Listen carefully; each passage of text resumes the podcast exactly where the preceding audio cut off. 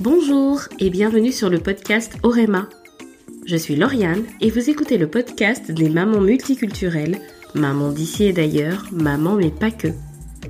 Si vous êtes intéressé par les thématiques de la parentalité et de la transmission culturelle, ce podcast est fait pour vous. Et parce que je ne suis pas que maman, je partage aussi avec vous mes découvertes et des témoignages autour de l'entrepreneuriat et de la communication digitale, domaines dans lesquels j'évolue en freelance. Pour ne manquer aucun épisode, n'oubliez pas de vous abonner au podcast sur votre plateforme préférée. Je vous souhaite une très bonne écoute.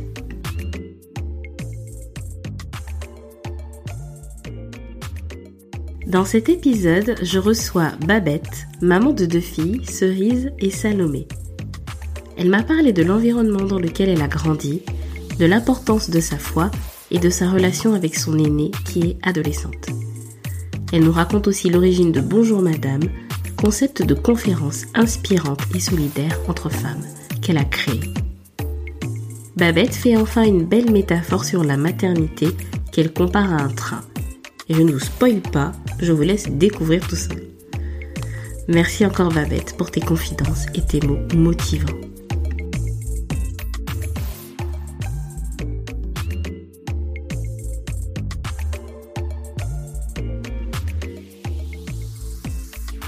Alors, euh, bah, je te laisse te présenter pour commencer si tu veux bien. Alors, je m'appelle Babette. En fait, Babette, c'est mon troisième prénom. Dans la vie et dans la ville, on m'appelle Denélise. Mais euh, depuis toute gamine, on m'appelle Babette. Euh, mes parents m'appellent Babette à la maison parce que, ben voilà, c'est Babette. Mes proches m'appellent Babette et j'ai fait le choix sur les réseaux d'utiliser ce prénom. Pour la petite histoire. Donc, j'ai 40 ans, je suis infirmière libérale. Euh, j'ai deux enfants, Cerise et Salomé, 13 ans pour Cerise et 8 euh, ans pour Salomé. Maria William, avec qui je suis depuis que j'ai l'âge de 20 ans. Et l'heureuse propriétaire de deux bulldogs anglais que j'adore, Arthur, qui a deux ans, et euh, Nala, qui va bientôt avoir un an. Voilà. D'accord. Donc, de l'animation à la maison. Beaucoup d'animation à la maison. Ah oui, et pour la petite info, la petite info euh, et la raison pour laquelle je pense que tu m'as contacté. je blogue euh, depuis quelques années, donc euh, j'ai un blog qui s'appelle Not Just Mom et depuis maintenant deux ans, j'ai fondé les conférences Bonjour Madame, conférences qui me tiennent particulièrement à cœur parce que ben elles rassemblent les femmes, elles permettent aux femmes de discuter sans crainte, partager ce qu'elles euh, vivent sans avoir euh, effectivement euh, une épée de Damoclès au-dessus de la tête, au-dessus de la tête, pardon, où elles pourraient se sentir jugées, non comprises. Enfin, j'avais vraiment à cœur de créer quelque chose comme ça et j'ai réussi et je suis super contente. Donc voilà. C'est super. Est-ce que tu as des frères et sœurs? Oui, tu l'as dit tout à l'heure. non, je l'ai pas dit tout à l'heure. Enfin, je sais plus. En tout cas, oui, j'en ai. Je suis mhm. l'aînée euh, d'une euh, fratrie de cinq enfants. Enfin, de, je suis l'aînée de quatre frères et sœurs. Donc moi, j'ai une sœur qui s'appelle Cyrielle qui a 35 hum, ans, puisque moi j'en ai 40. Une sœur qui s'appelle Gali qui a euh, 31, puisque j'ai 9 ans d'écart avec elle. Un petit frère qui s'appelle Harry euh, Aristote, comme le philosophe, euh, qui a 27 ans et le dernier de la fratrie qui s'appelle Jeff et qui a euh, 22 ou 23. je suis plus trop. Euh, D'accord. Donc il y a quand même euh, pas mal d'écart d'âge entre entre entre vous. Et c'était comment quand vous étiez petit? Comment c'était quand nous étions petits? Ben quand j'étais seule, c'était super. C'était génial. J'étais l'enfant roi. Euh, quand ma sœur est arrivée, mon règne s'est terminé. Euh, ou du moins, j'ai dû partager mon trône. Et après, avec la troisième, bah, encore plus. Et jusqu'au cinquième, bah voilà. Non, euh, pour dire vrai, on a eu euh, une très belle enfance. On a été choyés comme il fallait, euh, gâtés à n'en plus finir, même si nos parents étaient quand même très, très, très sévères. Euh, étant plus jeune, je ne le comprenais pas forcément et je leur en voulais énormément. Mais euh, aujourd'hui, je leur dis merci parce que ben, sans cette sévérité dans notre vie, sévérité euh, qui ne flirtait pas avec comment dire ça? Enfin, c'était toujours très juste, quoi. Mais grâce à cette sévérité, ben, on est ce que nous sommes aujourd'hui, quoi. Et donc, merci à eux. Mmh Et vous étiez donc une fratrie qu'on peut qualifier de nombreuse. Est-ce que toi, ça t'a Qu'est-ce que tu t'es dit euh, quand tu es devenue maman? Est-ce que tu t'es dit que tu allais avoir plusieurs enfants ou euh, pour euh, plus ou moins reproduire le schéma dans lequel tu as grandi ou c'était ou ça a été autre chose? Alors bien sûr quand j'étais ado, je voulais qu'un gosse parce que ben les bails de famille nombreuses c'était horrible. je je, je, je n'arrivais pas à avoir de l'intimité. Même pour faire mes devoirs, il y avait du bruit, des si parce que au-delà au-delà des frères et sœurs avec lesquels j'ai, euh, enfin, euh, qui, sont mes frères et sœurs, enfin, on a, la maison était toujours remplie. Il y avait des oncles, il y avait des tantes, il y avait des cousins, il y avait des cousines. Enfin, il y avait énormément d'ambiance et énormément de monde. Donc, à certaines périodes de ma vie, je rêvais d'être fille unique, seule dans ma chambre, là. Mais aujourd'hui, avec le recul, non, ça a été, ça a été une superbe expérience. Et bien sûr que j'ai envie que, que mes filles vivent ce que moi j'ai vécu, qu'elles grandissent euh, avec plein de frères et sœurs. Euh, euh, moi-même, j'ai envie d'être la maman de plusieurs enfants. J'ai la chance d'avoir un mari qui partage exactement la même valeur que moi, les mêmes valeurs familiales que moi et qui se voit être le patriarche d'une grande famille aussi. Donc, ouais, non, moi, je pense que c'est bien. Je pense qu'au final, c'est bien d'avoir plein de frères et sœurs. Après, cela n'implique que moi, hein, mais je pense sincèrement que grandir seul ou à deux. Non. Voilà. C'est pas ce que tu voulais euh, pour, euh, pour tes enfants, en tout cas. C'est pas ce que je veux pour mes enfants. Mmh. Et hmm, en quoi l'éducation que tu as reçue de tes parents influence celle que tu donnes à tes enfants? Hmm, En quoi euh, En tout? En pas en tout, mais en beaucoup de choses. Mes parents ont fait, nous ont donné le meilleur de ce qu'ils ont pu nous donner avec les armes qu'ils avaient entre les mains. Grâce à ces armes-là, nous, enfin moi en tant que mère aujourd'hui, j'aspire à donner le meilleur de ce que j'ai eu et de ce que je possède à mes enfants. Donc bien sûr, il y a des choses euh, avec lesquelles, euh, enfin il y a, y, a, y a, des, y a des, des moments, enfin des pans d'éducation que mes parents nous ont apportés qui ne correspondent carrément pas à mes valeurs et à celles de mon mari, puisque de toute manière nous sommes deux. On doit s'aligner à ce niveau-là.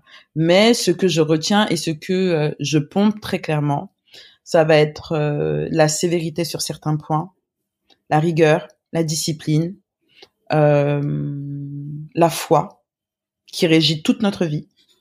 Et, et je pèse mes mots. Et le, on peut tout avoir dans la vie, mais il faut se donner les moyens de l'avoir. Mhm. Tu peux tomber, il n'y a pas de problème. Pleure, il n'y a pas de souci. Relève-toi et vas-y. Mhm. Euh, qu'est-ce que le féminisme évoque pour toi en tant que femme, puis en tant que mère de, de fille en plus? Qu'est-ce que le féminisme évoque pour moi Ça évoque beaucoup de choses, énormément de choses. Il y a autant de femmes que de féminisme.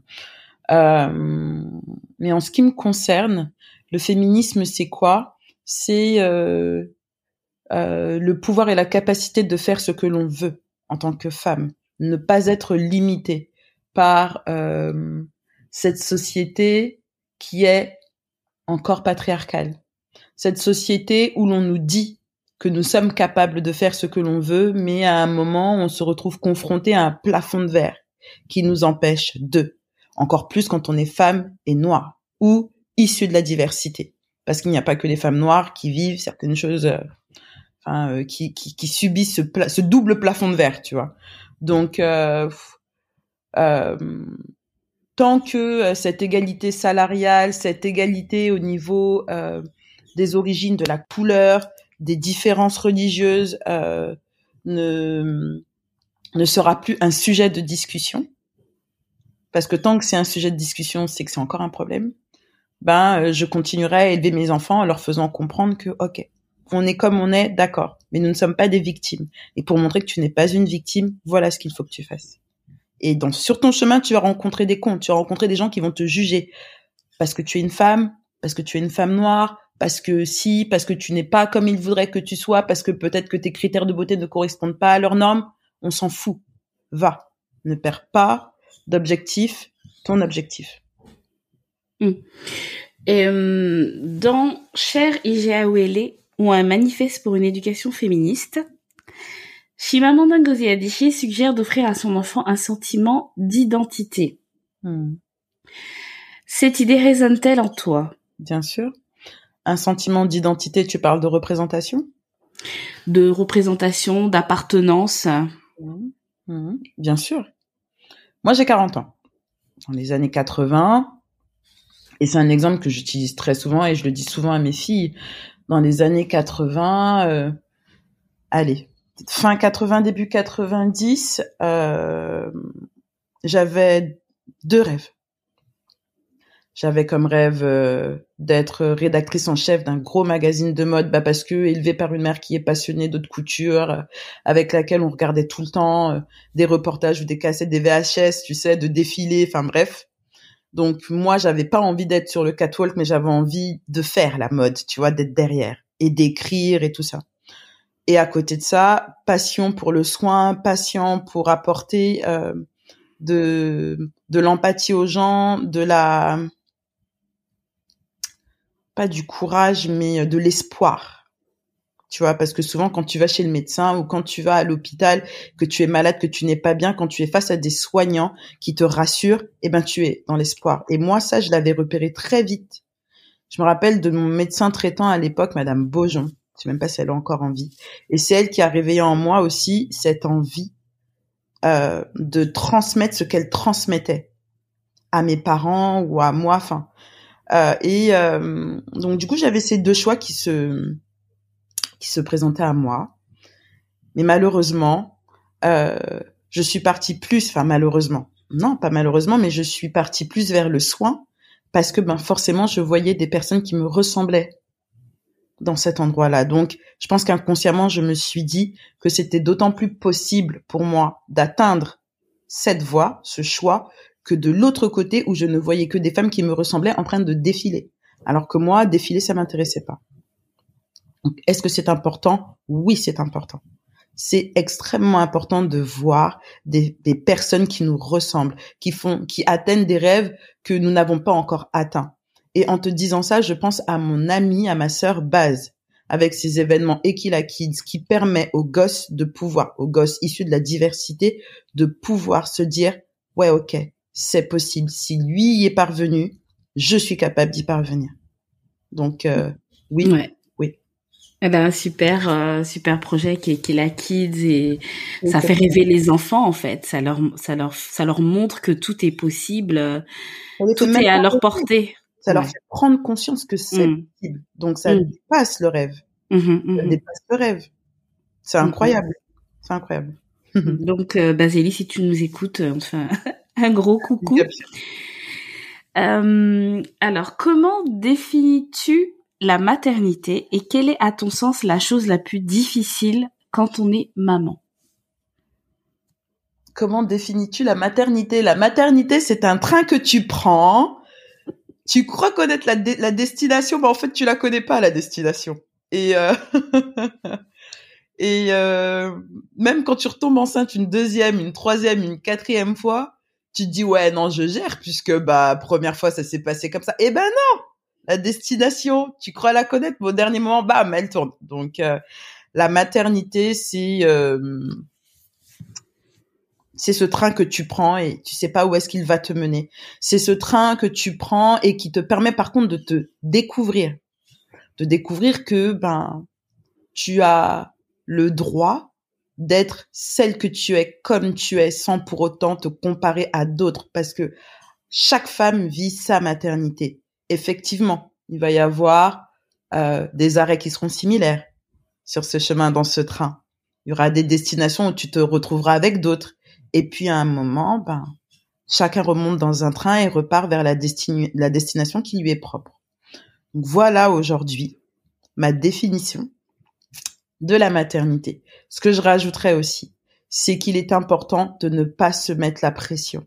Arrêtons de se comparer à ce que l'on voit à la télé. Parce que l'image que la société nous renvoie de la maternité, même si sur certains points elle peut paraître objective, sur d'autres, laisse tomber. Ça ne peut que te culpabiliser. Donc, apprends à te faire confiance. Tu vas galérer, tu vas pleurer, tu vas être dépassé, paumé, comme j'ai dit. C'est normal, chérie. On est toutes passées par là. Celle qui te dit qu'elle gère, c'est une grosse menteuse. On ne gère pas. Voilà. On fait avec ce que l'on a et on avance. Faut lâcher prise. Il faut être très résilient avec soi. Se dire qu'il y a des jours ça va déchirer, il y a des jours ça déchirera pas. C'est comme ça. Voilà. Et, euh, et, et la chose la plus difficile pour toi quand on est maman, c'est quoi? La chose la plus difficile pour euh, pour soi, c'est de ne pas s'oublier en tant que femme. Il ne faut pas s'oublier en tant que femme quand on devient maman. Notre féminité est la base de tout et c'est la raison pour laquelle j'ai créé mon blog Not Just Mom. Effectivement, la maternité c'est excellent, c'est beau pour celles qui ont décidé de vivre cette expérience. Euh, euh, souvent on sacralise ce rôle de maman. Tu sais, on le met tout en haut et on se dit waouh. Donc euh, on est la maman d'un être humain, donc il faut qu'on soit parfaite, il faut qu'on soit comme ci, il faut qu'on soit comme ça. Mais faut juste pas oublier qu'avant d'être maman, nous sommes des femmes et avant d'avoir et après avoir été, enfin après être les femmes que nous sommes, nous sommes en couple puisque nous sommes maman. Donc il faut pas oublier la moitié, ce qui est dur. Et euh, quand je parle de ça, pour parler très franchement et très crûment, c'est qu'il faut pas oublier aussi ben, euh, que euh, avant d'être la maman ou les parents que nous sommes pour cet enfant, nous sommes un couple. Et la notion de couple implique énormément de choses. La communication, la sexualité que l'on oublie beaucoup quand on est maman, et je ne culpabilise personne parce que moi la première, euh, mais la communication, tout ça. Donc euh, ouais, ne pas s'oublier en tant que femme, parce que si on s'oublie en tant que femme, on peut, je ne sais pas si on pourra devenir ou on pourra être une maman épanouie.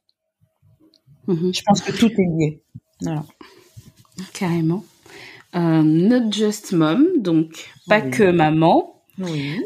Euh, maman, mais pas que. Euh, comment on, on, arrive à allier sa vie professionnelle et sa vie de famille? Ben on fait, chérie. comment on fait? Ben comment tu fais? Comment je fais? Je suis, je suis une femme très ritualisée. Et même quand, à l'époque, je n'étais pas maman et que j'étais, euh... enfin, j'ai eu deux phases. J'ai eu une phase où j'étais super bordélique, donc, et j'étais même ritualisée dans mon bazar. Ça veut dire que ma mère est rentrée dans ma chambre, elle avait envie de crever. Mais moi, dans mon bazar, je savais retrouver mes choses, tu vois. Donc, je pense que j'ai toujours été très ritualisée, très disciplinée sur certaines choses. Donc, du coup, euh, en devenant maman, après euh, avoir relâché la pression euh, de ma recherche de perfection, je me suis dit, OK, rien n'est possible sans la rigueur et la discipline. Encore une fois, j'ai un mec qui est, franchement, euh, j'ai un mec qui est comme moi, quoi, peut-être même pire, tu vois. Donc, du coup, on a essayé de faire en sorte que les choses, on a essayé de, de, mettre en place des choses qui nous permettraient, sur le long terme, euh, de pouvoir euh, de pouvoir kiffer. Un exemple, euh, le matin, moi comme je suis infirmière libérale, je me réveille grave tôt le matin. Tu vois, donc c'est c'est Will qui gère les gamines, qui a toujours géré les petites le matin, qui est que cerise ou qui est cerise et salomé. Il les gère, il les habille, tout ça. Mais au préalable, moi la veille, ben j'organise les habits des enfants ou j'organisais après, bah, elles ont su euh, gérer leurs habits, tout ça. Donc, ritualiser. On les ritualisait. Donc, elles étaient méga ritualisées. Elles savaient qu'à telle heure, elles partaient en voiture avec papa pour aller à tel endroit, patati patata. Moi, c'était plus le soir que je gérais. Euh, donc, euh, activité très prenante. Mais il faut savoir que je suis devenue libérale justement pour pouvoir euh, pour pouvoir avoir du temps avec mes enfants. Parce que quand j'étais à l'hôpital, c'était juste impossible. C'était impossible et j'avais l'impression de passer à côté des meilleurs moments ou des plus grands moments de la vie de mes enfants. J'ai pété un plomb. Et la question que tu me poses, c'est la question que je me suis posée à un moment. Euh, et d'où on a, d'où d'où est né euh, notre Just Mom en fait. Je me suis dit mais est-ce qu'il va falloir que je me sacrifie euh, que je sacrifie un, un, un, pan de ma vie parce que je suis devenue maman Est-ce que je dois faire un choix? Est-ce qu'il existe des femmes qui sont carriéristes et qui en même temps sont heureuses et épanouies d'être maman? Chose qui était mon cas. Et c'est ce qui m'a poussée à aller à la rencontre d'autres femmes qui avaient des profils similaires aux miens pour que je puisse comprendre. Est-ce que j'étais dingue dans ma tête à avoir des envies de réussite professionnelle et avoir des envies de je veux être avec mes enfants, les protéger, les élever, les tu vois, être une vraie mère louve. Donc, euh, ben ouais, maman, maman, mais pas que. Donc, euh, je suis partie voir ces femmes que ben j'ai découvert sur les réseaux sociaux et je me suis rendu compte qu'on avait des réalités qui étaient similaires que ces femmes-là étaient carriéristes, qu'elles avaient des projets et des programmes pour leur vie en tant que femmes, mais à côté de ça, elles ne voulaient pas passer à côté de leur maternité, qu'elles avaient pris la décision d'allier les deux. C'était chaud, que c'était dur, que c'était hardcore, mais elles lâcheraient pas l'affaire parce que c'était leur choix. Et de pouvoir rencontrer toutes ces femmes-là m'a conforté dans ce que moi je pensais et dans ce que je voulais pour moi. Donc du coup, je me suis dit, ok, ça va être chaud, ça va être difficile. J'ai la chance de ne pas être mère seule. Nous sommes deux nous sommes des alliés parce que ma mari c'est pas une aide. on a fait les choses ensemble, on souffre ensemble.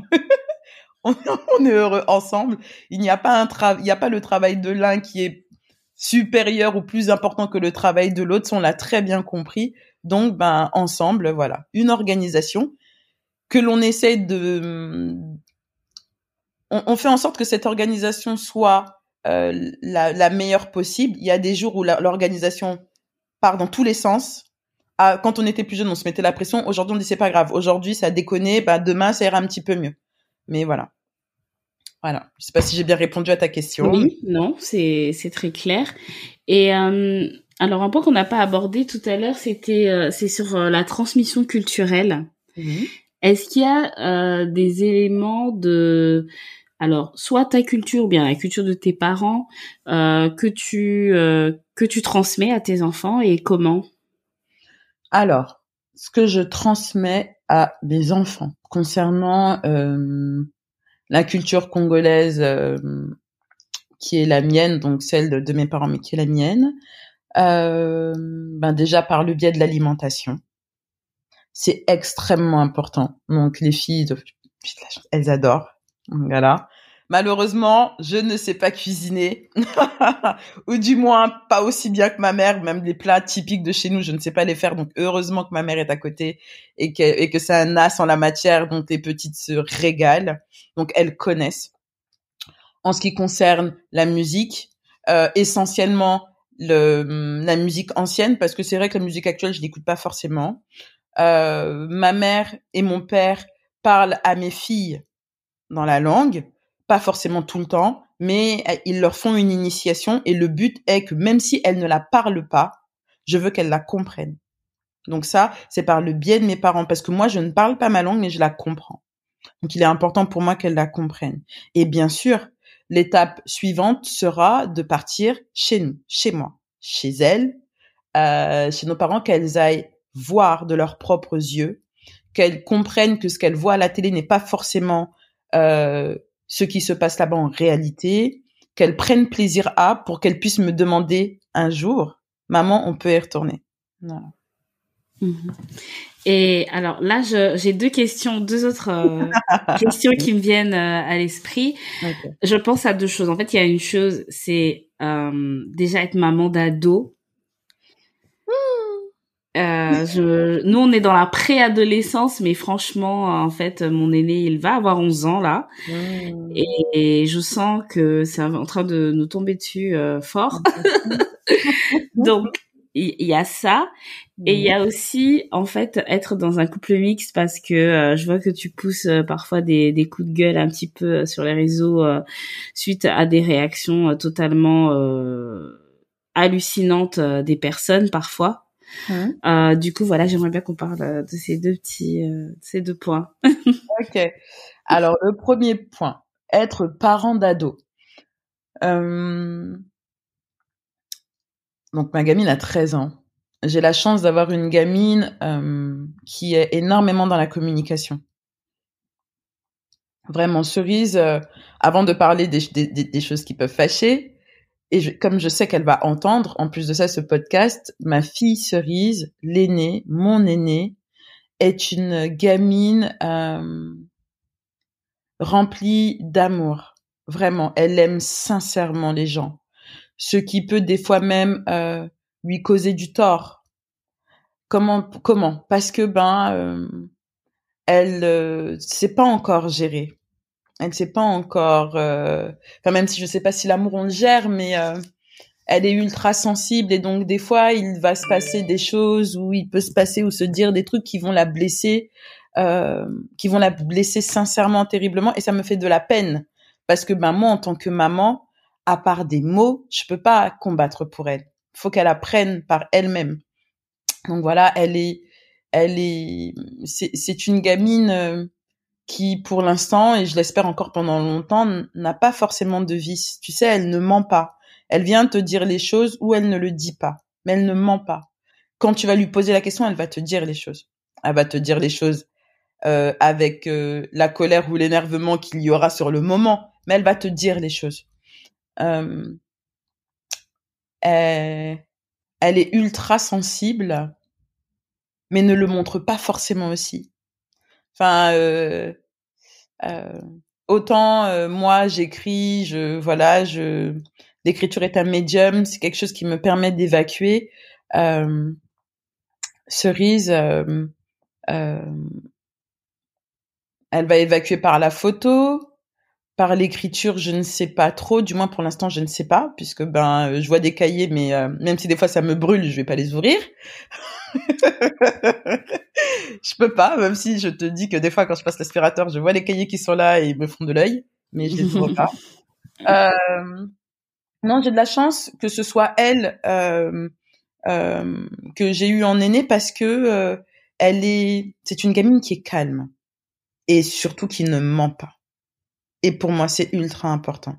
Maintenant, en ce qui concerne l'adolescence, donc Cerise a toujours été, les traits de caractère que je viens de t'évoquer, c'est des traits de caractère qu'elle a depuis qu'elle est gamine depuis qu'elle est toute petite. En ça, elle a, elle a évolué qu'avec des grands, parce que quand on l'a eu, Cerise, nous-mêmes, nous étions de jeunes adultes et nos potes autour de nous, nos frères et sœurs, n'avaient pas d'enfants, puisque moi et William, nous sommes les aînés de notre, de nos fratries, euh, de nos fratries. Même pour nos parents, c'était la première. Donc, elle a évolué euh, entourée que d'adultes. Donc, très rapidement, elle a été, ouais, elle, a été mature en fait, tu vois. Et quand euh, les premiers claquements de porte, les premiers euh, pas conflits, mais les euh, je ne suis pas d'accord avec vous. Vous voulez faire ça, mais moi j'ai pas envie. Bah déjà toi ça, ça te pique en je dit comment ça? Moi-même à l'époque quand j'avais pas envie, je, ça ne, je le pensais, mais ça ne sortait pas, ça s'arrêtait avant, tu sais. toi tu le sors comme ça tranquille et en plus de ça, tu m'expliques pourquoi tu ne veux pas d'un d'un calme qui qui me fait moi perdre mes moyens clairement. Euh, ce que tu ce qu'elle me dit en plus est extrêmement logique tu vois. Mais mais si moi je te demande de faire tu es obligé à ce moment-là de faire parce que chérie tu n'as que 13 ans et je suis ta maman je suis pas ta copine. Donc ouais c'est compliqué. Parce que il faut aussi accepter en tant que parent ben que euh, euh, on l'a éduqué comme ça on l'a éduqué dans la communication. On l'a éduqué en lui disant qu'il était important de dire quand tu n'aimes pas quelque chose et de le dire dans le respect.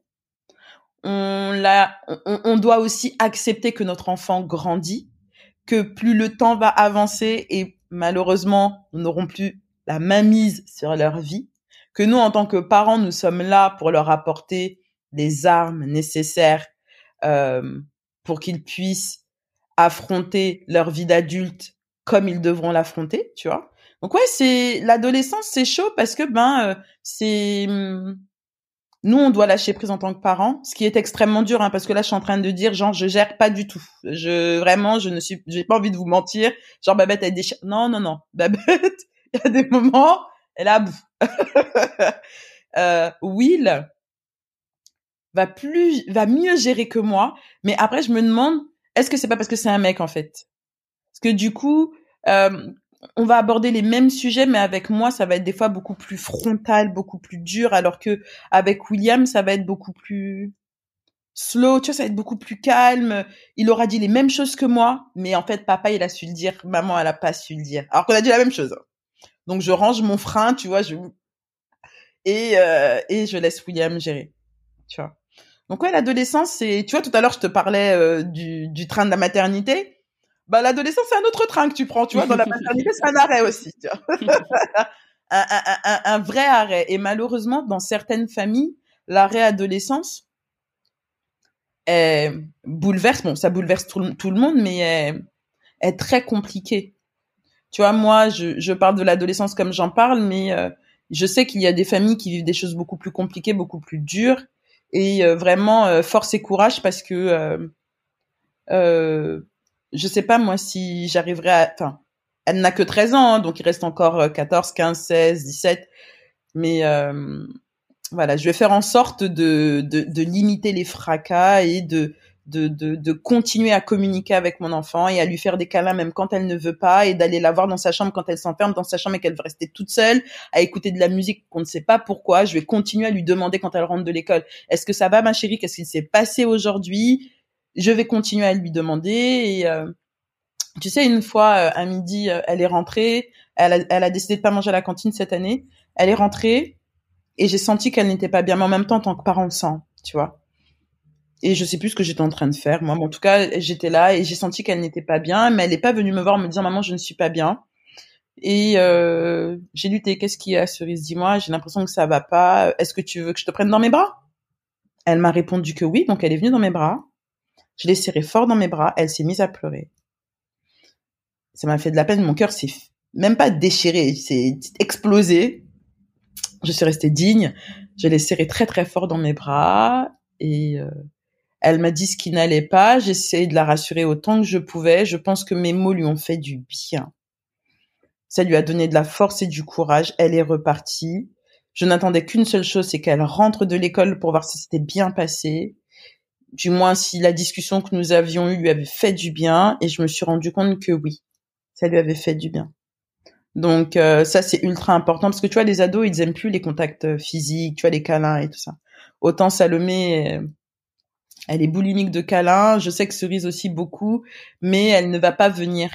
Tu sais, spontanément ou naturellement comme quand elle le faisait euh, gamine. Donc c'est moi qui y vais et euh, son papa aussi. Elle accepte encore et j'espère que ça va continuer jusqu'à la fin. Voilà. Voilà pour la première question. et la deuxième question, c'est couple mixte, c'est ça? Comment ça se passe dans les couples mixtes? Bah c'est pas pas tant comment ça se passe mais aussi euh, un peu euh, ta ta réaction euh, parce que parfois tu reçois des des commentaires qui en fait euh, tu te demandes les gens qu'est-ce qu'ils ont dans la tête quoi. Mais, mais, mais après malheureusement la la, euh, la planète est faite de, de bonnes et de mauvaises personnes. Et c'est même pas question de mauvaises personnes. Je pense que tout le monde est bon mais tout le monde n'est pas bon pour soi. Tu vois ce que je veux dire? Nous sommes tous, nous sommes tous et toutes de bonnes personnes, mais nous ne sommes pas tous bons et bonnes pour tous. Voilà. Euh, moi, je reçois pas forcément beaucoup de messages euh, haineux. Vraiment, je te dis la vérité, je suis pas, j'en reçois pas beaucoup. Euh, et quand j'en quand j'en reçois, surtout concernant euh, mon, mon, mon, histoire d'amour, mon couple, enfin voilà, euh, j'ai pris le parti pris de les poster pourquoi? Pour leur faire comprendre en gros que vous pouvez penser, dire ce que vous voulez. Moi, quand j'ai rencontré William, enfin, Instagram n'existait même pas, quoi, tu vois. J'avais 20 ans.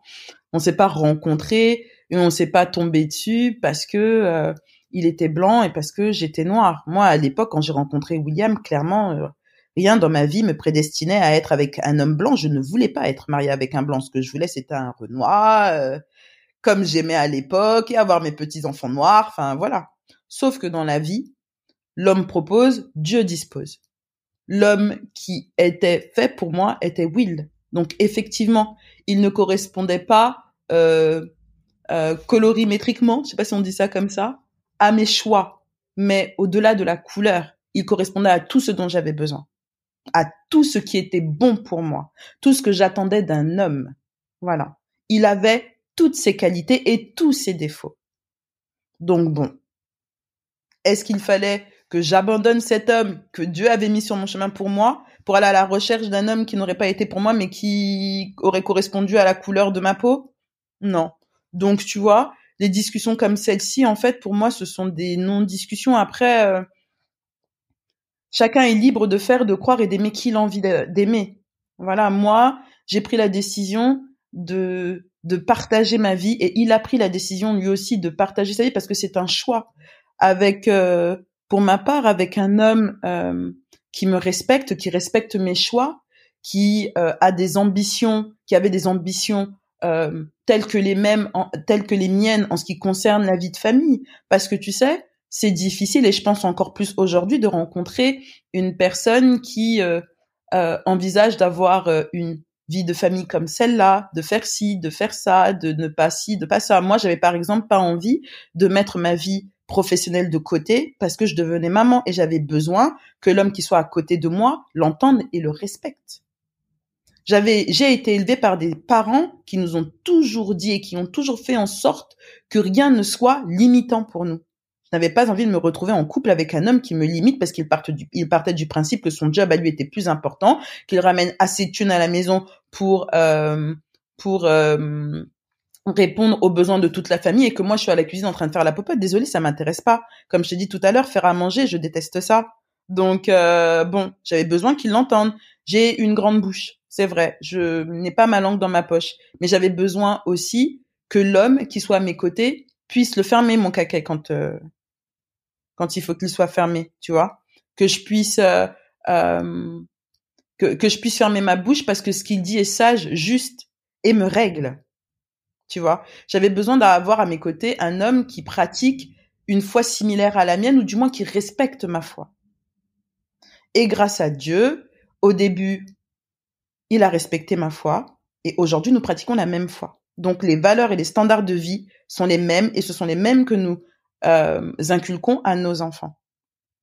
Je sais pas si tu vois ce que je suis en train de raconter. au-delà de la mixité, je pense que au-delà de, de, de la mixité ou quand des certaines personnes viennent euh, euh, lancer des commentaires comme ça, euh, moi tu vois ça me dépasse en fait. C'est même pas que ça me dépasse, ça, ça passe au-dessus de ma tête. Parce que quand on a galéré avec les factures, quand on n'avait pas ci, quand on n'avait pas ça, quand on mangeait des patates matin, midi, soir, patates à l'eau, patates au sel, patates à la mayonnaise, patates à la moutarde, patates au thon les jours meilleurs, qui était là? Qui? Personne. À ce moment-là, on voyait pas notre couleur de peau. On a galéré ensemble. Ensemble, dans la galère, on était aimés, on s'aimait, on était puissants, on était soudés. Combien de fois quand les choses vont mieux?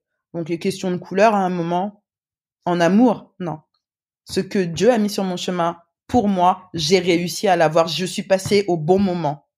Voilà. Avec le train, du coup, de la vie. Au bon moment, au bon arrêt. Tu vois? Je te dis ça parce que moi, j'ai des amis aujourd'hui qui sont célibataires, des femmes superbes, qui n'attendent qu'une seule chose. Que le train s'arrête à l'arrêt où l'homme de leur vie montera et avec lequel elles pourront constituer la famille qui leur est propre, tu vois?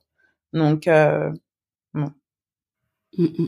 Message euh, Hmm. Est-ce que tu as un mot pour la fin? Ah, c'est déjà la fin.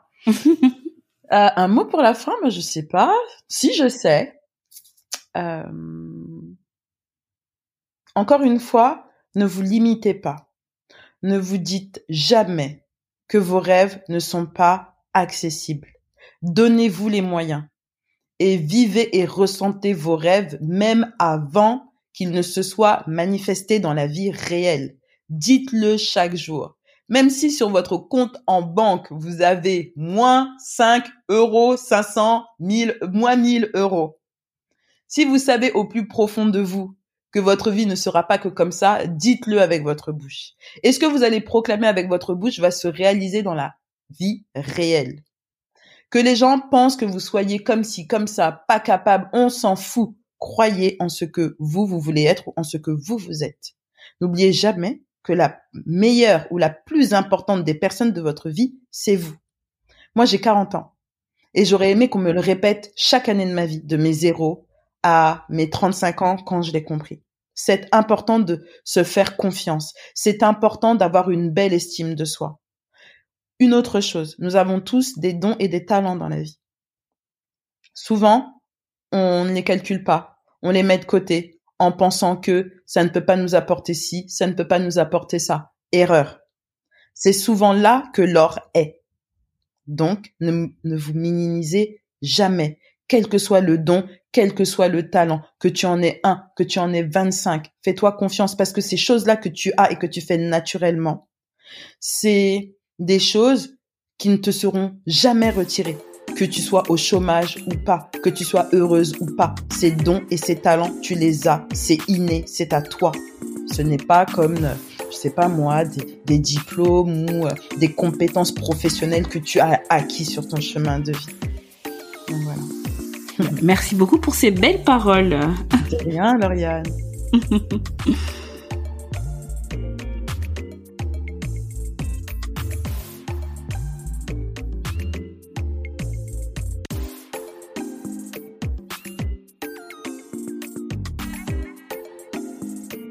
Nous voici arrivés au terme de cet épisode qui, je l'espère, vous aura plu. Pour aider le podcast à grandir et permettre à plus de monde de le découvrir, vous pouvez laisser 5 étoiles et un commentaire sur Apple Podcast ou 5 étoiles sur Spotify. Si ce contenu vous parle, inscrivez-vous à la newsletter et recevez un mail tous les lundis pour interroger la parentalité et découvrir les coulisses du podcast rendez-vous sur orema.fr slash nl-parentalité et obtenez directement dans votre boîte mail le guide pour éveiller les enfants à l'antiracisme. Pensez à checker vos spams et l'onglet promotion de vos boîtes Gmail au cas où. Enfin, rejoignez-moi sur Instagram at orema-du8 podcast pour poursuivre la conversation. Merci de m'avoir écouté jusqu'à la fin et rendez-vous samedi prochain pour un nouvel épisode.